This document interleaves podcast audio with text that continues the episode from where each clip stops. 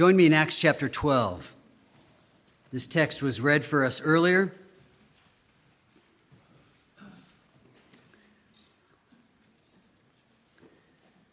Perhaps a familiar story, perhaps a, a, newer story for some of you. It's a great story. I've got a good friend who did a lot of traveling and speaking with children's ministries and camps and tells this story in a way that I still remember hearing Rhoda at the door when Peter is knocking and he would tell the story like, Who's there? It's Peter. Peter who? and that's probably not as funny as it is to me, I guess. I don't know. But uh, there is some comedy in the story for sure. Um, and we have much to learn this morning about this matter of prayer. The sermon will fit into this series of understanding growing grace. That campaign is underway. This month of October and into November, we've designated as these six or eight weeks of really thinking through what is God doing here at Grace Bible Church and a step further than that, what is God doing in our individual hearts? We're asking you to wrestle with this vision of greater stewardship of the people and the properties here at Grace. So, really, it's, it's about commitment. What can I do as a follower of Jesus Christ? Last week we considered commitment to church membership. Again, we tried to simply define it. It's just a, an expression of two way commitment. If you really feel like God has you here with this body, then become a member. Commit to loving and serving this body, and this body must commit to helping you in your discipleship and affirming to you your profession of faith in Christ. Already, 15 families have signed up for the membership classes being offered because you've been here. You're here, this is where you call home, and you want that expression of commitment to be formalized. Uh, we're thankful for that. Yesterday, we had over a dozen men and one of our women filling up the dumpster with all the upstairs of the gymnasium uh, as an expression of commitment.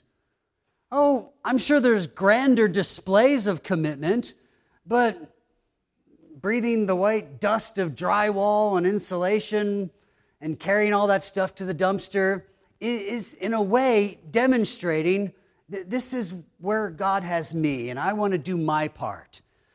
Now, I know not everybody could join us yesterday. Um, but that's okay. Not everybody's perhaps able to tackle the demolition of an old musty building. However, each one of you is able and called to commit this morning to our topic praying for the church. As a disciple of Jesus Christ, you must commit to pray for the church.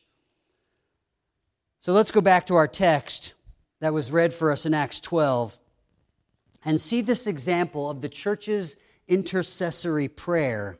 And from this story, then, learn how to pray for the church. Let's look at the setting that unfolds for us in verses 1 to 4 get a sense of what's going on. Herod is the king. About that time, the text says, Herod the king laid violent hands on some who belonged to the church. So remember, Herod is king of the Jews, kind of related to the family of Abraham, so he's like a cousin to the Jews. But under the Roman authority, he's been commissioned to rule in Israel. Rome is still in charge. This is more of the Jewish government. But even the Jewish government hates the followers of Jesus. They hated Jesus, and Jesus said to his disciples, Just know this if they hate me, they will also hate you. This is unfolding. Violent hands laid on some who belonged to the church. What do we mean by that? Well, he killed James, the brother of John, with the sword. And when he saw that it pleased the Jews, he proceeded to arrest Peter also. Okay, this is, this is like feeding your dog little piece of bacon under the dinner table. All right? Herod's gotten a taste for the satisfaction of popularity and he wants more. He has James killed. That goes over so well. He's going to arrest some of the other big names. And now Peter is arrested. When he had seized him, he put him in prison, delivering him over to four squads of soldiers to guard him, intending after the Passover to bring him out to the people. So Peter was kept in prison. When we look at this story, it's hard for us to feel the, the gravity of it because in our nation, we're not afraid of somebody breaking in and hauling off a few key people to jail for worshiping in that way. Other nations of the world, that would still be a very real threat. So we have to work hard at understanding the enormous drama in the local congregation in Jerusalem right now. It would be like, you know, one, one of our families, you know, being in, you know, car accident or being in the Walmart where there's a dramatic shooting or something, well, word would spread like wildfire through the church. It'd be on Facebook or people would be calling, hey, did you hear about so and so? Pray for them. This is. So word is spreading. James has been executed, and Herod is pretty excited about this, and he's arrested Peter now. So all the church is being made aware that this is a big deal. And just in understanding this setting, we're beginning to understand an answer to the question of how do we pray this prayer of intercession? How do I commit to pray for the church? Number one, I commit to pray for the church as a response to need. When the need arises, we empathize. We see the burden. We see the struggle. We see the dilemma, the conflict. And so we pray. We pray. At times, I will say it is by God's grace that we, we don't even know where to turn to bring about solution. We don't know how to help.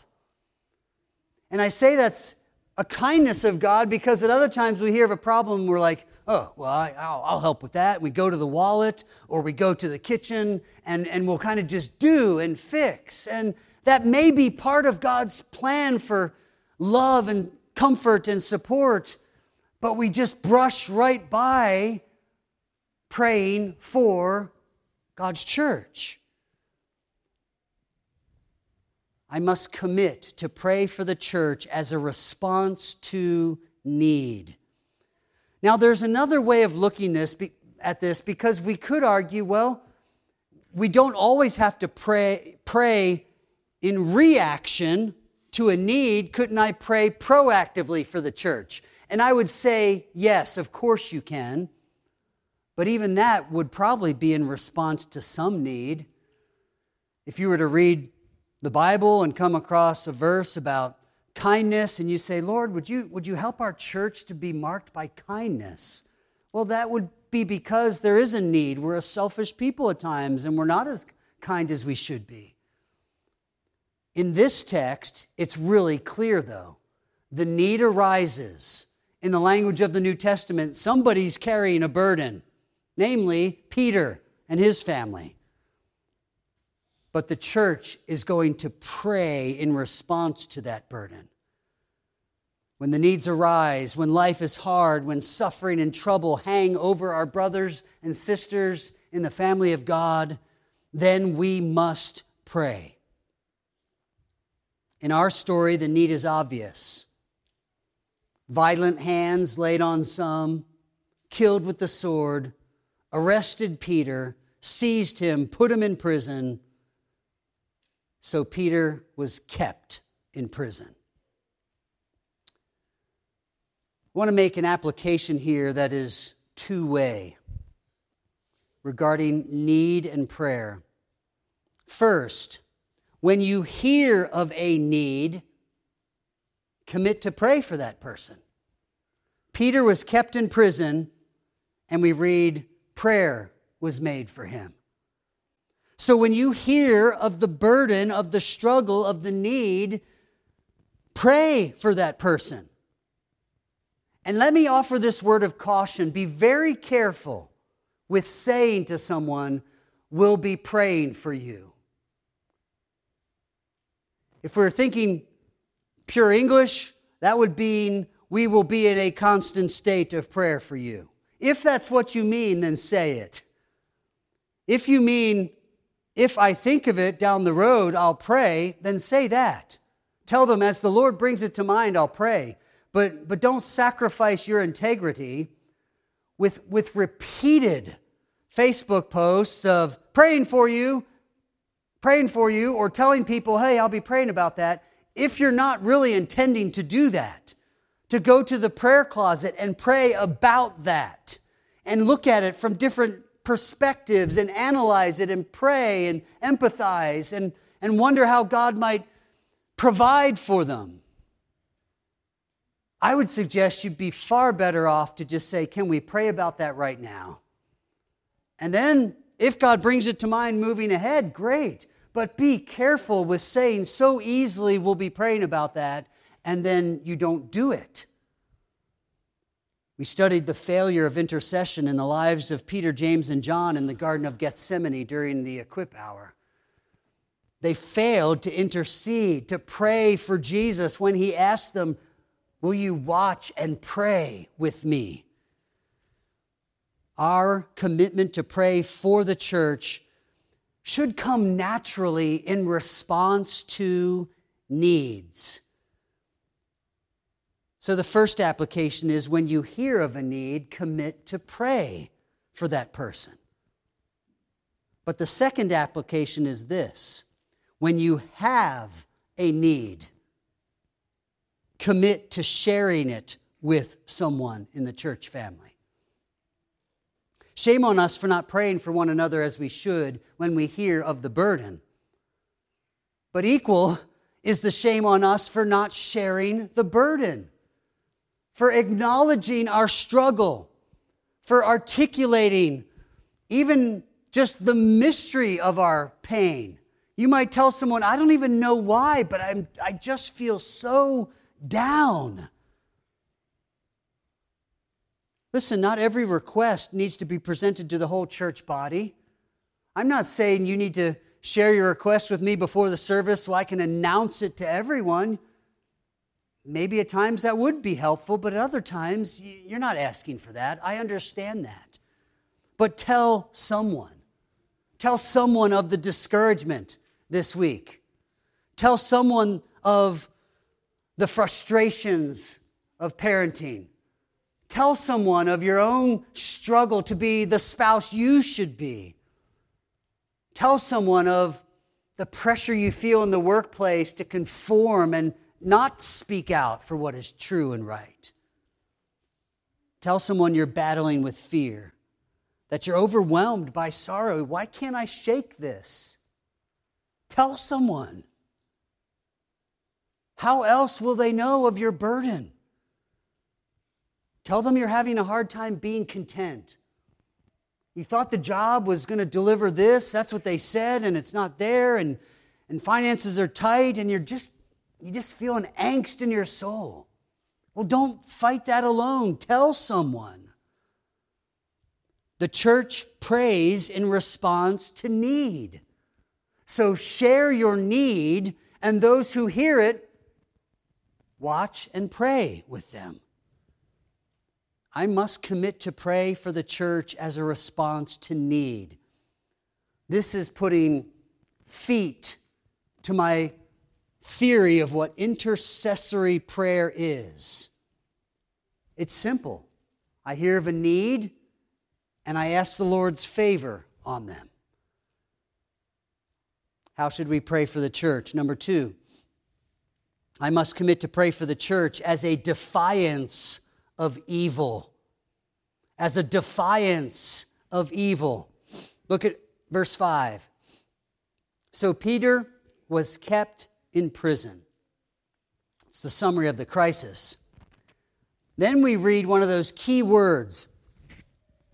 It's a word of contrast, the word but. This little word but tells us that what, whatever came first is going to be offset by whatever came second. So Peter was kept in prison, but that is offset by earnest prayer for him was made.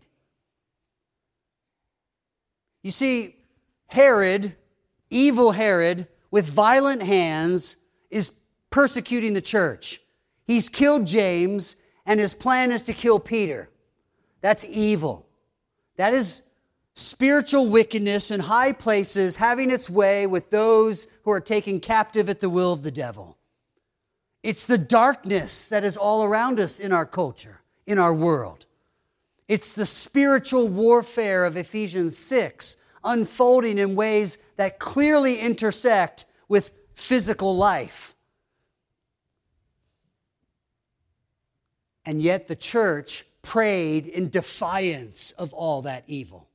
Is it any wonder that in Ephesians 6, when we're told to put on the armor of God for this spiritual battle, that having dressed yourself in the armor, it tells us then be praying and making supplication for all the saints. Because it's a mindset of battle. And going to prayer, whether it be in, a, in an intentional focus, what we call in the prayer closet, or throughout the day when you happen to think of that person and pray for them, it's as if in your mind you should be picturing yourself in, in the desert camo with a backpack and, and a massive rifle and your helmet, and, and you're this Marine about to be dropped on some reconnaissance mission. The church in Acts 12, I think, had a little bit better taste of the battlefield. They, they knew they were in a struggle against evil. Peter is kept in prison, and, and it's not just like he didn't pay his ticket. No, they know how this ends. They just saw what happened to James. It sounds bad, just like some of the problems we're facing. So let's, let's label our crisis and our struggle and our problem and then follow the path of verse 5. But all that can be offset by this prayer, earnest prayer was made on his behalf. Prison, offset by prayer. Peter was kept in prison, offset by earnest prayer was made for him. The prayer of God's church was an act of defiance against the forces of evil. Prayer was the weapon of warfare in this spiritual battle that faced the early church, and it remains our weapon of warfare still today. On Friday night, we were at a dinner at another church up north of the river, and the speaker was Gracia Burnham. You remember that name? Back in the early 2000s, she and her husband Martin were on a anniversary vacation uh, they're missionaries in the Philippines, and they went to a, one of the islands of the Philippines, one of these beautiful little huts that's like built on the water. You know, you little walkway out to your own private hut. The middle of the night, three Muslim terrorists, as part of a much larger uh, group, kidnapped them, and for the next year, they're led through the jungle islands of the Philippines. And on the day of the rescue, Gracia was injured by gunfire and her husband took a friendly fire bullet to the chest and died by the time he rolled down the hill.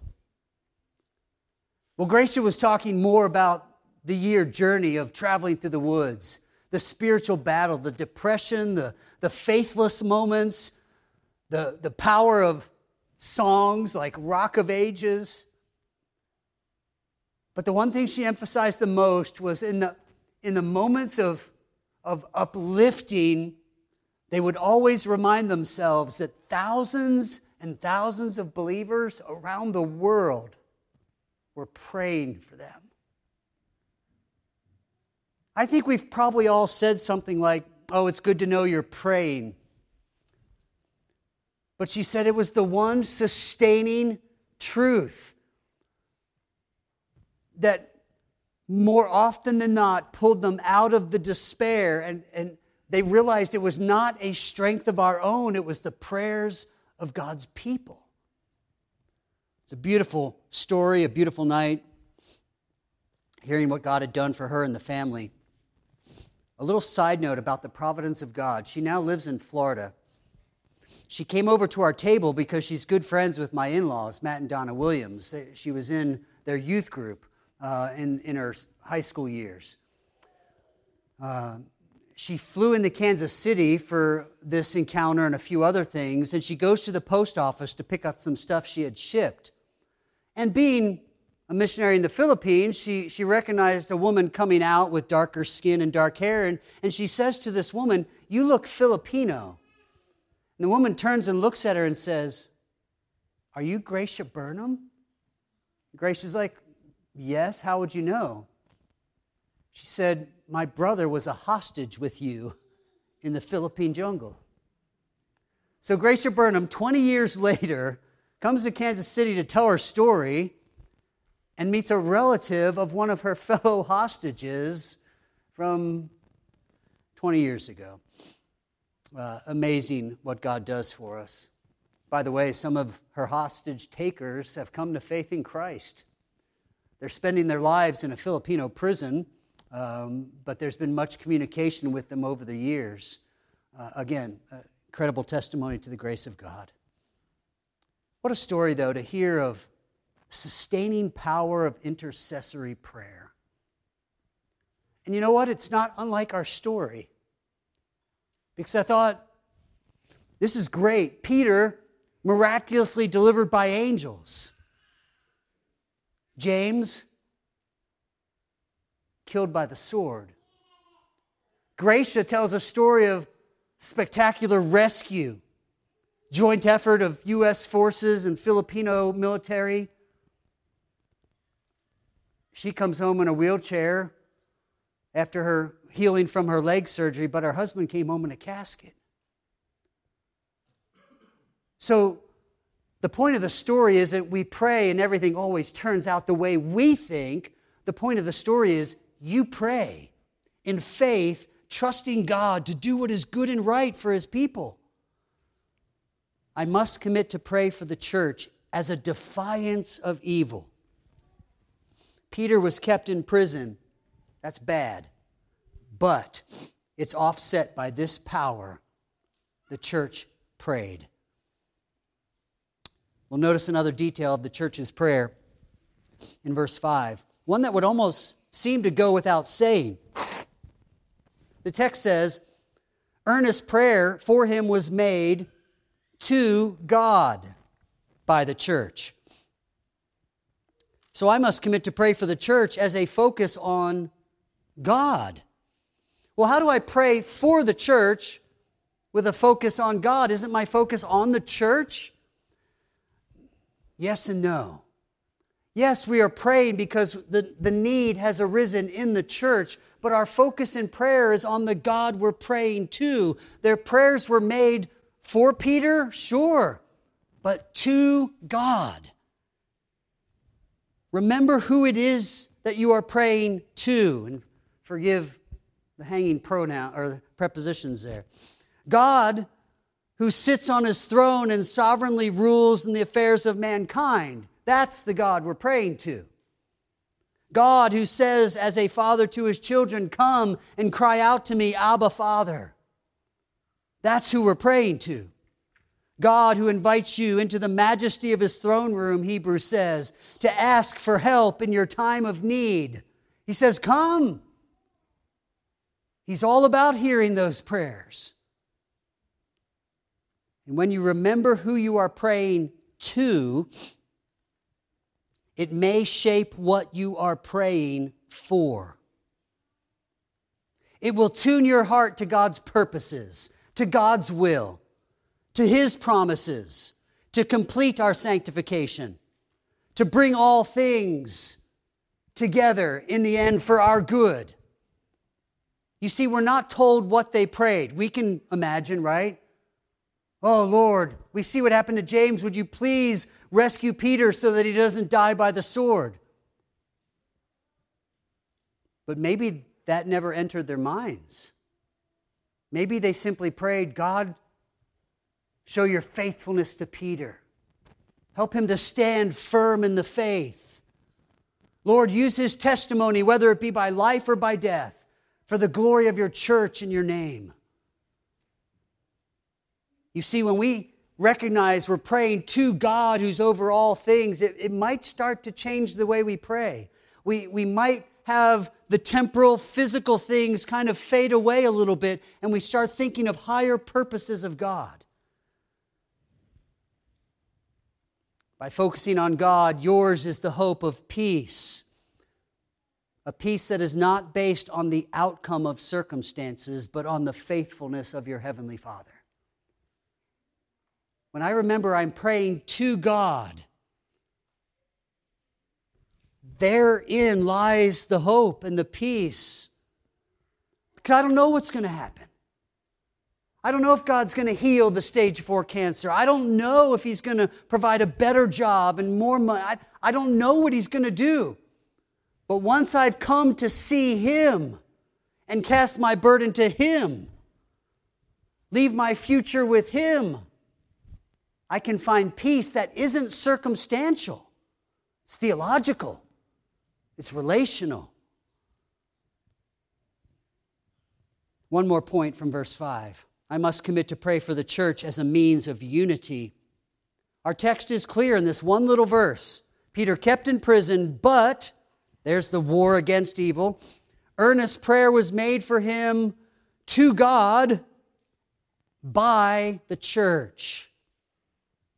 And quite simply, as the story unfolds, we see a number of believers gathered to pray on behalf of Peter we see a gathering, a unified body of believers praying for God's answer. You see, when you pray for someone, either in a group or with that person individually, one on one, you're fostering a unity of the strongest sort. It's a spiritual bond built on the purpose of God and His care for us. So it's as if we're agreeing that God is perfectly capable of doing what he needs to do, and he's perfectly loving so that we know he's going to care for us, however he chooses to work. And you're building a bond on that truth that is stronger than any other. It's this bond of fellowship and faith. You're entering into the trenches with that person and saying, I'll be here with you in this act of faith, of prayer. So, as the rest of the story unfolds, and you heard it read, Peter is miraculously let out of prison by the angel. He kind of comes to out there on the streets thinking he thought it was a dream, but it's true. The angel delivered him from the, the soldiers.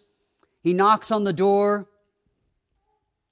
The servant girl, Rhoda, recognizes Peter's voice and she's immediately struck with joy so much so that she doesn't undo the latch. So Peter's still standing out there. Rhoda runs in and is trying to convince these people who are praying for Peter's deliverance that Peter has been delivered. And they're like, well, that's not possible. We're praying for him to be delivered. And she's like, I know, that's what I'm telling you. He is delivered.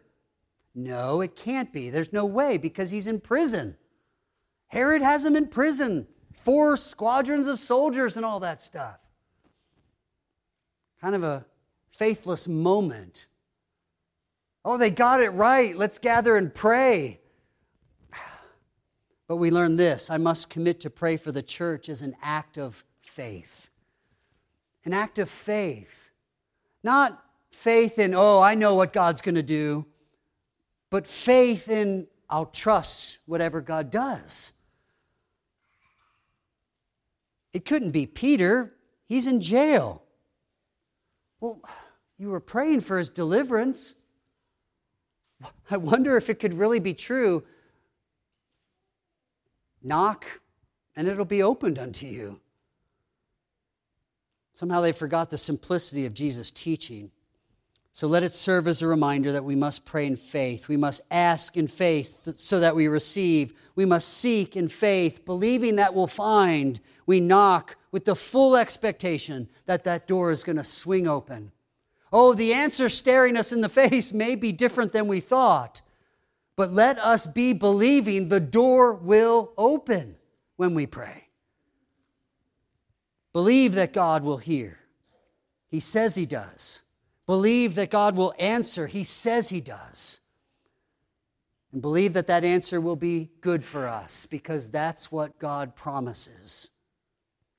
And remember this that God boasts on being the God who can do exceedingly abundantly above all that we ask or think. Somehow that's true in this story. Whatever they were asking for, they weren't ready for the answer. Maybe they thought through prayer and all their petitions through the Jewish leaders, somehow they could get him released. But they weren't ready for this. They weren't ready for angels delivering Peter. That hadn't crossed their minds. But God did it. So when you see this story in Acts 12, it's not complicated. It's not hard to know what am I supposed to do with this text. If I'm part of God's church, I'm supposed to pray for that church, the people in it. I'm supposed to bear the burdens with those people. So, will you commit to pray for the church? In obedience, will you pray for the church? I trust more and more then in love, will you pray for the church? Will you pray for God's church around the world? Will you hear the persecuted church in other countries crying out the text of Colossians, brothers, pray for us as we're in chains? Will you pray for the people of this local congregation? May I suggest a tool? You may or may not have the church directory app. With one click, make it two, you can get to all the families of the church, most of them with pictures that are relatively updated. There's a few of you that have aged a little.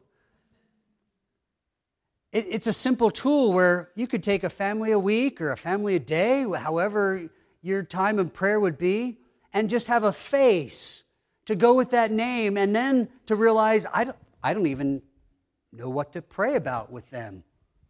Okay, now God's given you a mission. I need to find those people and get to know them. They'll be your next target. You don't have to move on to the next name on the list until you've kind of done something with that one.